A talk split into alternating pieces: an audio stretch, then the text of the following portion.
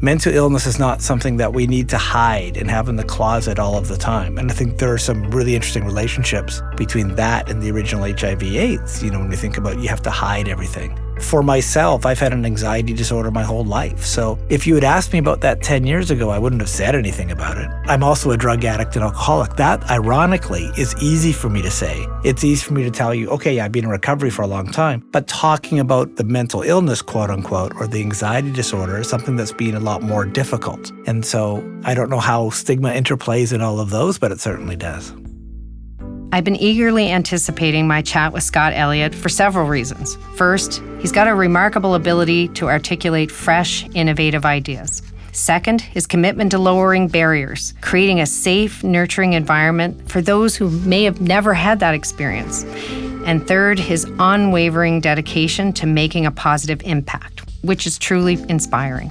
I vividly remember the first time I met Scott when he gave me a tour of the Dr. Peter Center, where he serves as executive director. It was a mind blowing experience because I was completely unaware of the incredible work that was happening there. Full disclosure, I had the privilege of joining the board of the Dr. Peter Center last summer. Today, we're diving into the history of the Dr. Peter Center and the remarkable story of its namesake, Dr. Peter Jepson Young. We also discuss the progress made in destigmatizing HIV/AIDS and contrasting that with the destigmatization of mental illness. Scott draws attention to the layers of stigma facing individuals with complex health conditions, including mental illness, substance use, and traumatic life experiences. He describes stigma as an onion with multiple layers encompassing self perception, societal judgment, and the way individuals perceive and react to the words and actions of others. I took a lot away from this conversation, and I think you will too. Welcome, Scott. I've been looking forward to this conversation because, uh, for a couple of reasons. One is I know you're very articulate, and the other is that you're just an incredible force for good. So I'm looking forward to asking you a bunch of questions. I will say I remember meeting you first about a year ago. And uh, you, in your role as executive director of the Dr. Peter Center, gave me a wonderful tour which blew my mind. I had no idea what was going on there. And full disclosure, last summer, I had the real privilege of becoming a member of the board of the Dr. Peter Center. So I want to jump right in, asking you to share the history of the Dr. Peter Center. Who was Dr. Peter Jepson Young? Sure. Um, thank you. It's wonderful to be here. And Dr. Peter or Peter Jepson Young, as he was known back in the day, was a family physician here in Vancouver. And in those days, about he contracted HIV/AIDS about 35 years ago. And if you think about those days, we weren't. It wasn't. Um, HIV wasn't a thing we talked about. You were fine. You got ill. You went to the hospital, and something was wrong. And in his case, he was diagnosed with full blown AIDS. And at that time, there was no medications. And so he was told, you probably have six months to a year to live, uh, figure out your life, and tie things up. As it turns out, uh, Peter lived for another five years. And during that time period, one of the things that happened for him is that he went blind. Um, his uh, AIDS affected him neurologically. So he was a physician, but was blind, so he couldn't work. But he wasn't ready to just give up. So his friends rallied around and they were asking him, What do you want to do now? Or what do you want to do next? They knew a producer at CBC television and they created, they talked him into a 10 episode uh, sort of series of um, a day in the life of the guy with AIDS called the Dr. Peter Diaries. And as it turned out, it was so fantastically successful that it continued on weekly for just over two years until about three weeks before his death. At that time, his friends got together again and they were like, um, What do you want to do now? What do you want your legacy to be? Because he knew he was coming towards the end of his life and they were thinking, How do we honor your legacy? Because now he had captured the public imagination around a topic that was highly stigmatized, around a topic that people were fearful of and didn't want to talk about. And so that's how the concept of the Dr. Peter Center was born. Right. And so, what was the Dr. Peters Center doing to support people who were dying from AIDS? The original concept was creating a clinical space or a medical space that allowed people to live and die with dignity in a stigma free, compassionate environment. So, a lot of the times, the people knew they were going to die. And so, um, not knew, but assumed they were going to die. But being able to do that in a way where you're surrounded by people who don't judge you, you're surrounded by people who care for you, is really a gift because so many people didn't have that in, especially in smaller communities or even in other large cities around North America. Was it difficult to get people to work in the center to offer that support, to offer the medical care? Interestingly, no, it was never really difficult to find staff. There's always people who believe in, you know, caring for those who are the most vulnerable or the most marginalized within our society.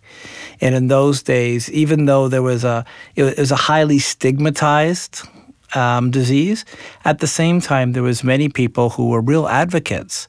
And particularly 30, 35 years ago, the disease was predominantly in the gay male community. There was also some other groups, but they were much smaller in terms of the overall population. And that's also when the gay community itself came together and started demanding some real changes in terms of how we address healthcare, how we engage with physicians. Because in the past, before that, it was really just your doctor tells you something, you listen. And it was really about that time when we saw patient advocacy really raising its voice as well reflecting what my experience is from someone looking from the outside and thinking about the community having always had to fight for themselves to to be heard, to be respected, to be treated with dignity and compassion, but also always seeing it as a very strong community, really supporting one another. And maybe I'm I'm wrong about that, but uh, it, it seemed like the community existed because people had to fight to get basic rights and respect. And I, I wonder about the parallels with mental illness related to stigma because you brought stigma up a couple of times. One of the things that I remember about that time was big stars, people who were maybe that was part of it. They were artsy, they were creative, but they were known. We had Elizabeth Taylor, Princess Diana, who had you know good big friends with um, Elton John, and so I remember when she hugged the patient who had AIDS, or when she was in New York and held a baby who was HIV positive or had AIDS. And that shifted something for people over time. And I wonder how, uh, because of the power of stigma within mental illness, how we can do the same thing. I don't think we're anywhere with stigma really. A little bit, maybe off the the edge off for mental illness, but this is this has really changed within the HIV/AIDS world. Mm-hmm. Yeah, it's interesting. You know, when I think about HIV/AIDS and the stigma that surrounds it in particular, I would love to think we've made a lot of progress. Um, but even just today on the news, Uganda passed a new law where now um, uh, gay sex or gay relationships are now punishable by death. And so when we think about it in a worldwide context, you know, we've come a long ways in so many ways, but there's also been a backlash uh, from ultra conservative elements and sometimes ultra conservative countries. At the Dr. Peter Center, for the past 20 years or so, the vast majority of our participants that we serve and that we work with are at the intersection of HIV, so that's you know one of the key things. But they also have mental illness, substance use, and what we call chaotic life. And so chaotic life could be in and out of homelessness, in and out of incarceration. When it comes to the mental illness, you know, piece of it, or any of the pieces, but especially with mental illness, there's still a huge stigma and there's still a huge misunderstanding of what it is. And all of it's interrelated. So if I think about our participants, trauma is a huge part of their story.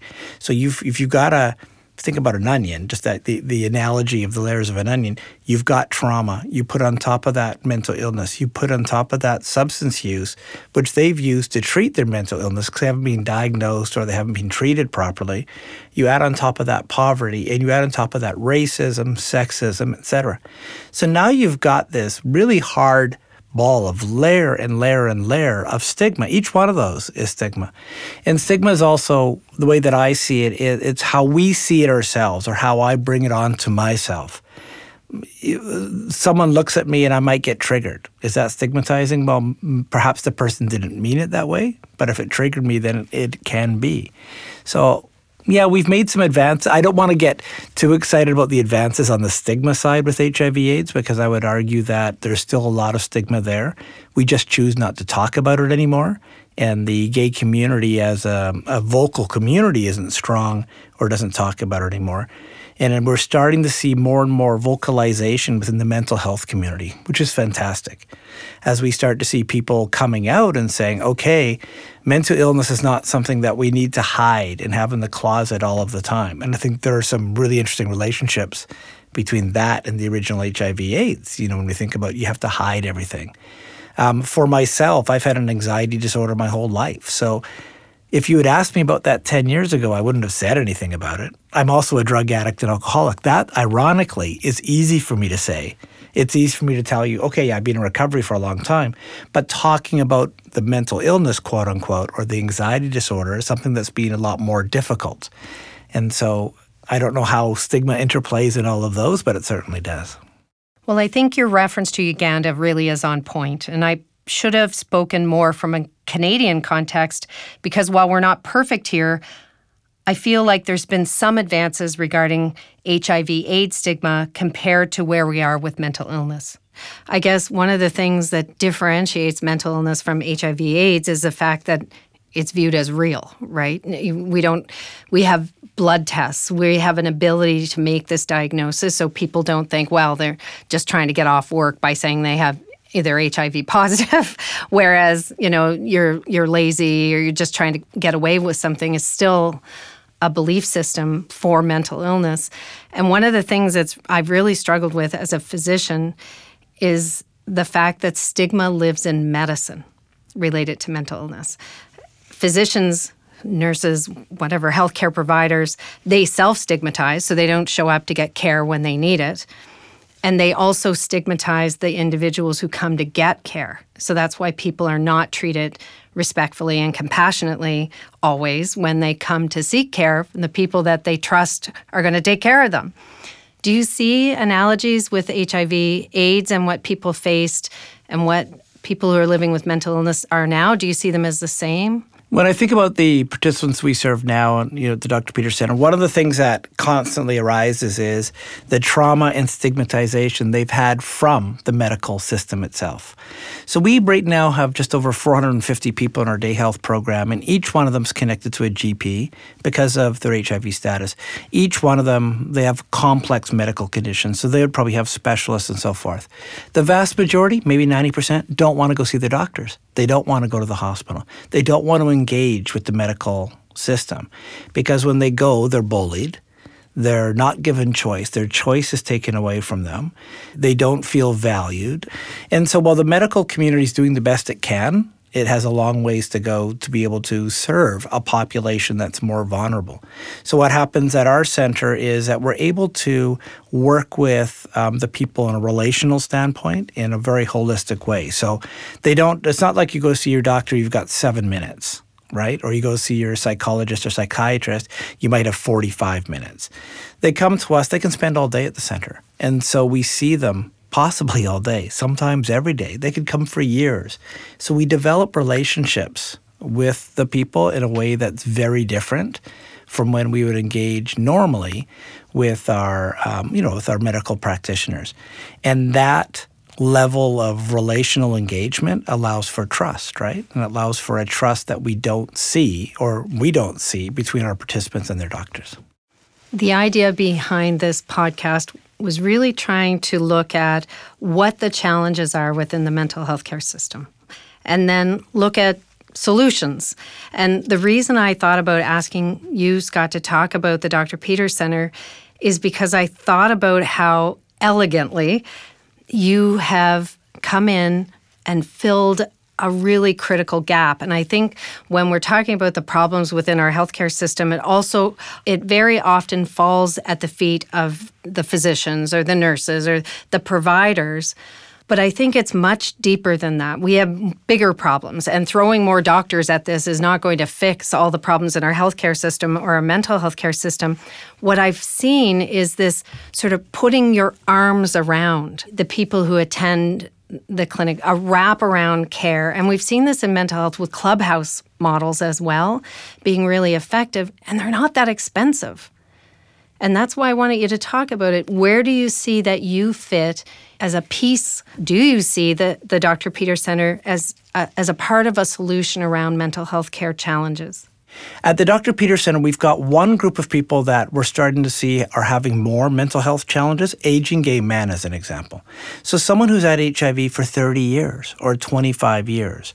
Um, when medications came out 25 years ago, they went on medication, they started doing exceedingly well. So they went from dying, you know, get your house in order, to, oh my God, I'm doing one pill a day and it's a chronic illness, more or less, and doing well. But now what we're seeing as well is these same individuals, um, they're isolated, they're lonely.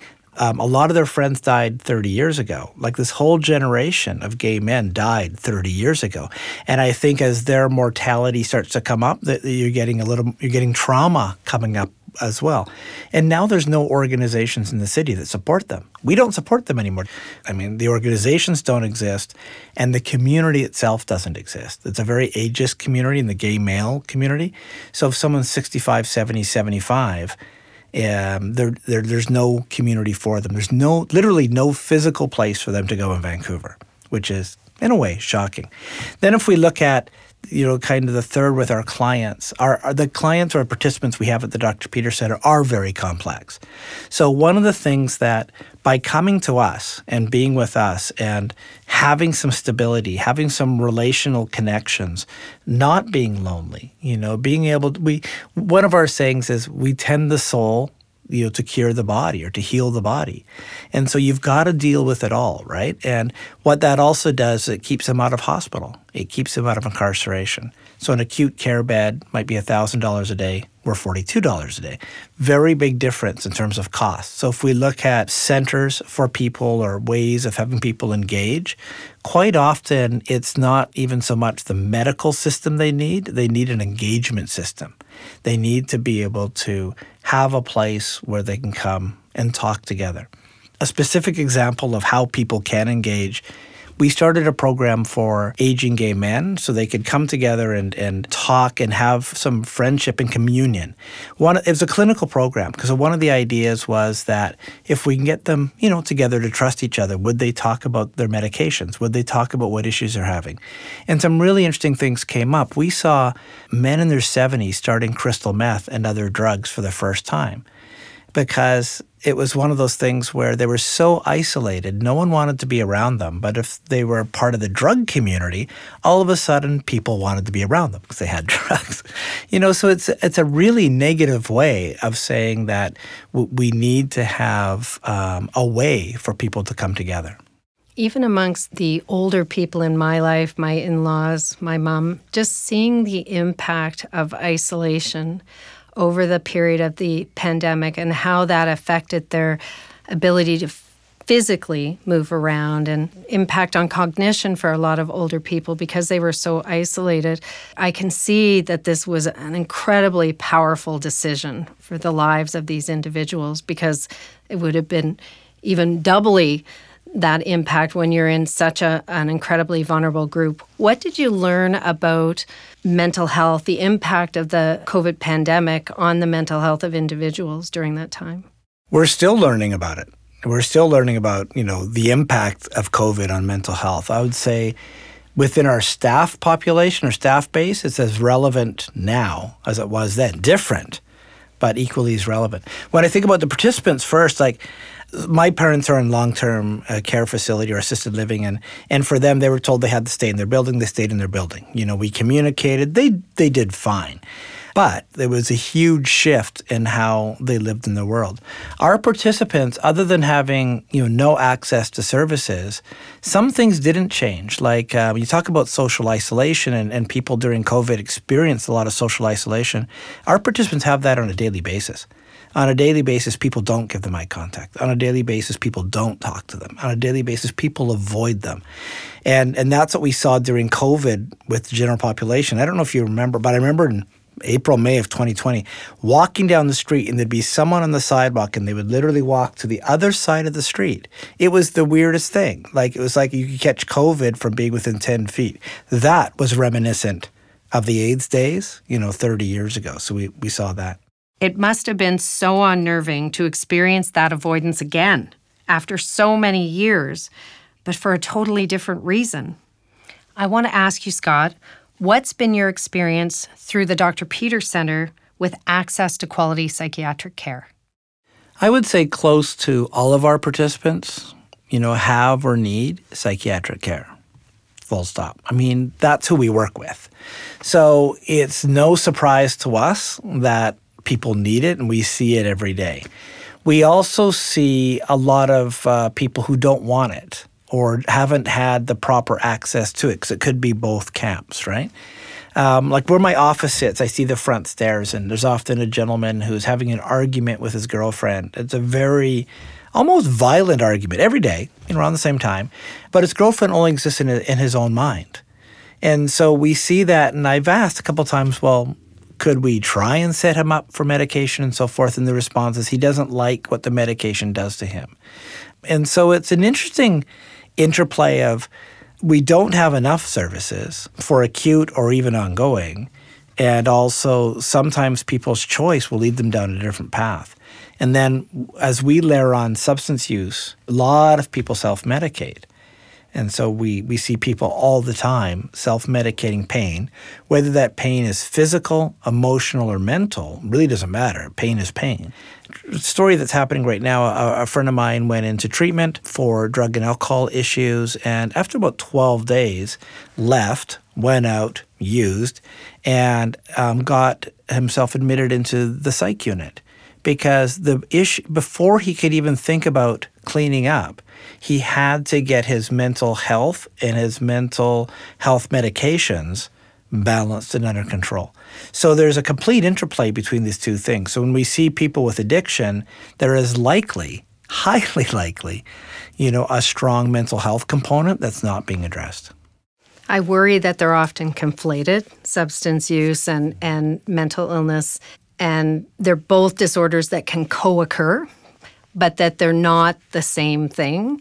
And I, I, guess I'm concerned about that because our funding is so poor for mental health care, and that so many people end up with addiction issues because of the fact that their mental health was not considered. It was not adequately treated. We don't do a good job of caring for people who are struggling, who have trauma and therefore they end up down the road in um, a substance use disorder situation. One of the things that blew me away when I first walked through the Dr. Peter Center was the eye contact, was the lack of judgment. But more important than anything else was just oozing compassion for these individuals who are other, who are pushed away, who are almost untouchable. And that's why I wanted to talk to you about this today because I think it's one of the things that we lack most in our healthcare system, particularly for individuals who struggle with addiction, who are other, who have a mental illness, is a complete lack of compassion. How do we bring that back? we talk about harm reduction a lot, and uh, and most people don't know what harm reduction means, but they'll often think, well, in the drug community, that's a needle, a clean needle, so you don't get bloodborne, you know, infections. It could be a pipe, so you don't get inf- lung infections and stuff like that. Um, we see food as harm reduction. We see love as harm reduction. We see a pair of socks as harm reduction. A smile is harm reduction. So it's really not complicated. It's really not. Like, it is so common sense that we don't see it. And I think that's one of the one of the problems we have. All we need to do is be kind to people. And it, that sounds very Pollyanna, and I get that. But we've structured a whole environment so that we're kind to people and we we don't use the word love because the word love gets kind of weird for a lot of folks, but that's truly what it is. You know, it, it's truly being able to see someone as a human being and being able to see their behaviors as different from them as a human being. Because they might have negative behaviors that we perceive. That's a judgment. But then you understand, like the one gentleman who has auditory hallucinations, like it's real for him. Like that's real. And so once we figure out, oh, okay, well that's real. Let him have, let him finish the conversation. And when he's done the conversation, excuse me, yeah, yeah, then we go in and we can intervene, you know, and we can work with him. And one of the things that's great is when people understand that we're actually there to support them in their way, that they can be a part of the center and they feel comfortable and their their actual behaviors de-escalate because when we de-stress situations we have no security guards so we don't have security guards we don't have you know bulletproof glass or anything silly like that we have counselors and therapists and nurses who look at people in the eye who know your name and we also know you well enough to if things are going poorly we know um, how to inter- how to have an intervention with you and how to uh, shortcut ways so you don't have to spiral, you know, to the ultimate. When you mentioned the fellow who has auditory hallucinations, he is talking to his girlfriend and he doesn't like how medication makes him feel. And of course, as a psychiatrist, my immediate reaction is we have better medications. That's a failure of, of the choices that we're offering and and creating a therapeutic alliance and a safety with someone that they'll be willing to try again. One of the things you mentioned was that you approach all of the participants at the Dr. Peters Center without judgment. You say you can choose, this is your choice, and I am completely behind that idea. But how do you support options, what's your comfort with saying, you know, there's new ideas here, there's new treatments when when people often reflect on a bad experience and that colors all of their path and the way they look at psychiatry or healthcare in general fairly deserved that they've had a bad experience are is your team comfortable with trying to support a new narrative? As an organization, we're very comfortable with new narratives um, and we'll bring those to participants, but it really is up to the participant. One of the things that we've found with, again, our clients, and doctors who work in psychiatry and so forth will know this. It's relation. It's so relational based, and it's not. Um, our folks are not the one hit wonder. And what I mean by that is they're not going to come in once. You're going to be prescribed. Come in a second time. You adjust the medications. Third time, and they're fine for the next three years. That's not their reality. Like uh, the gentleman I was mentioning earlier, he'll be at the center almost every day for probably three to four hours a day. Now imagine a psychiatrist's time you know, being able to invest in that. And the system's not set up for that. Plus, he won't go to the office. He's not welcome in the medical care offices. He's not welcome in the hospital. Like the security guards won't let him in. He's not welcome in the drugstore. He's not welcome in Starbucks. Do you know what I mean? And so, how do we reach these people as well that society, not just the medical system, but society overall, has put up a wall so so they're they're kept out, and I understand why. It, it's just it, it doesn't allow him to feel any safety or relational capacity to be able to engage in his own healthcare. Yeah, I, I hear what you're saying. The commitment to being a safe place for the most marginalized without judgment, it's truly remarkable. So, given that you can't flip a switch and fix someone, how do you measure success? Considering the services offered at the Dr. Peters Center, what do you consider success? I would love to tell you that you know someone will come into the Dr. Peters Center after a year, they'll go out and be a contributing, you know, person in, in, the community. That may or may not be true. It happens, yeah, but that's not our goal. Our goal is, for me, a return on investment is someone comes and shows up to the Dr. Peters Center. They have lunch. They learn to smile. They learn to engage and have a conversation with someone. That's it. It's literally that simple. Um, that person is more human. They have a better life. They're in, they're re-engaged in society. We're not trying to rehabilitate people. We're trying to engage people you know, back into society. And as we do that, they're happier, they're more fulfilled. The societal benefits are it's cheaper, frankly. We work with them in a way that keeps them out of the hospital, keeps them out of incarceration, and keeps them, you know, out of the system as much as possible. Scott, if there was one thing you could ask, or perhaps I should say demand, of healthcare leaders, from government, from industry to improve mental health care in Canada, what do you think it would be? For me, when I think about you know working with the government around mental health, it's we don't ha- we I wouldn't have a demand.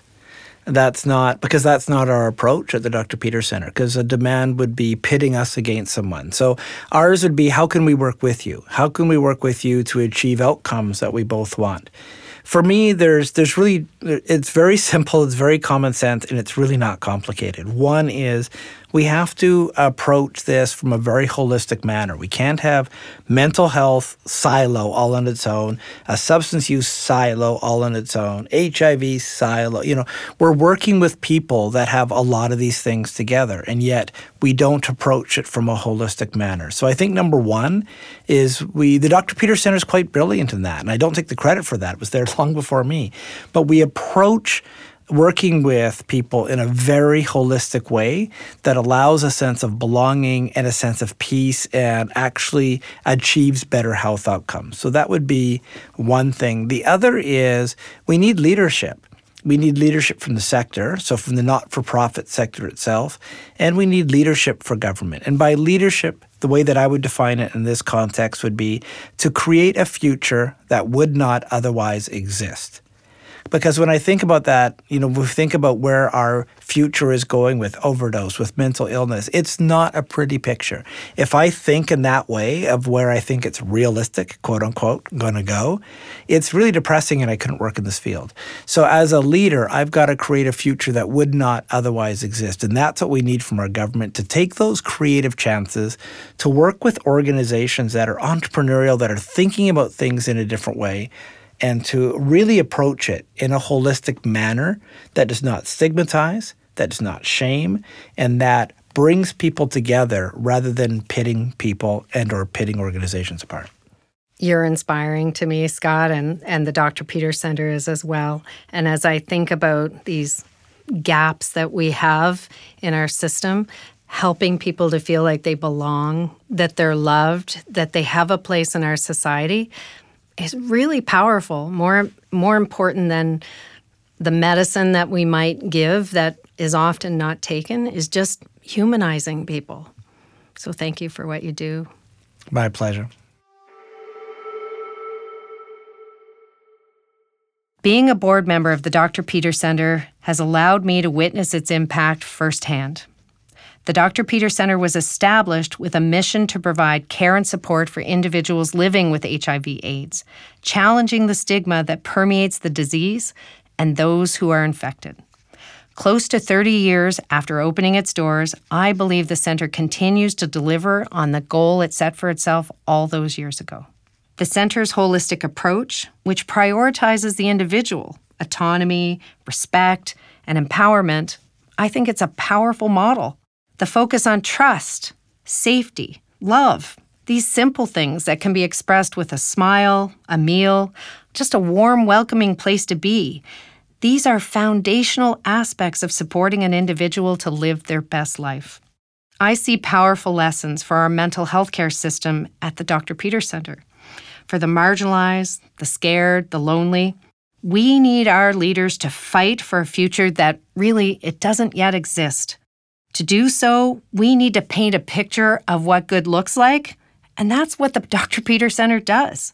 Then we all need to steer towards it. Until next time, thank you for listening. The Wicked Mind podcast is a series of unique conversations with individuals that share experiences and perspectives on mental health care. Together, we will uncover ideas that inspire action. Please make sure you subscribe, share, and comment. And if you have a topic or guest suggestion, please reach out to me at drdianemcintosh.com.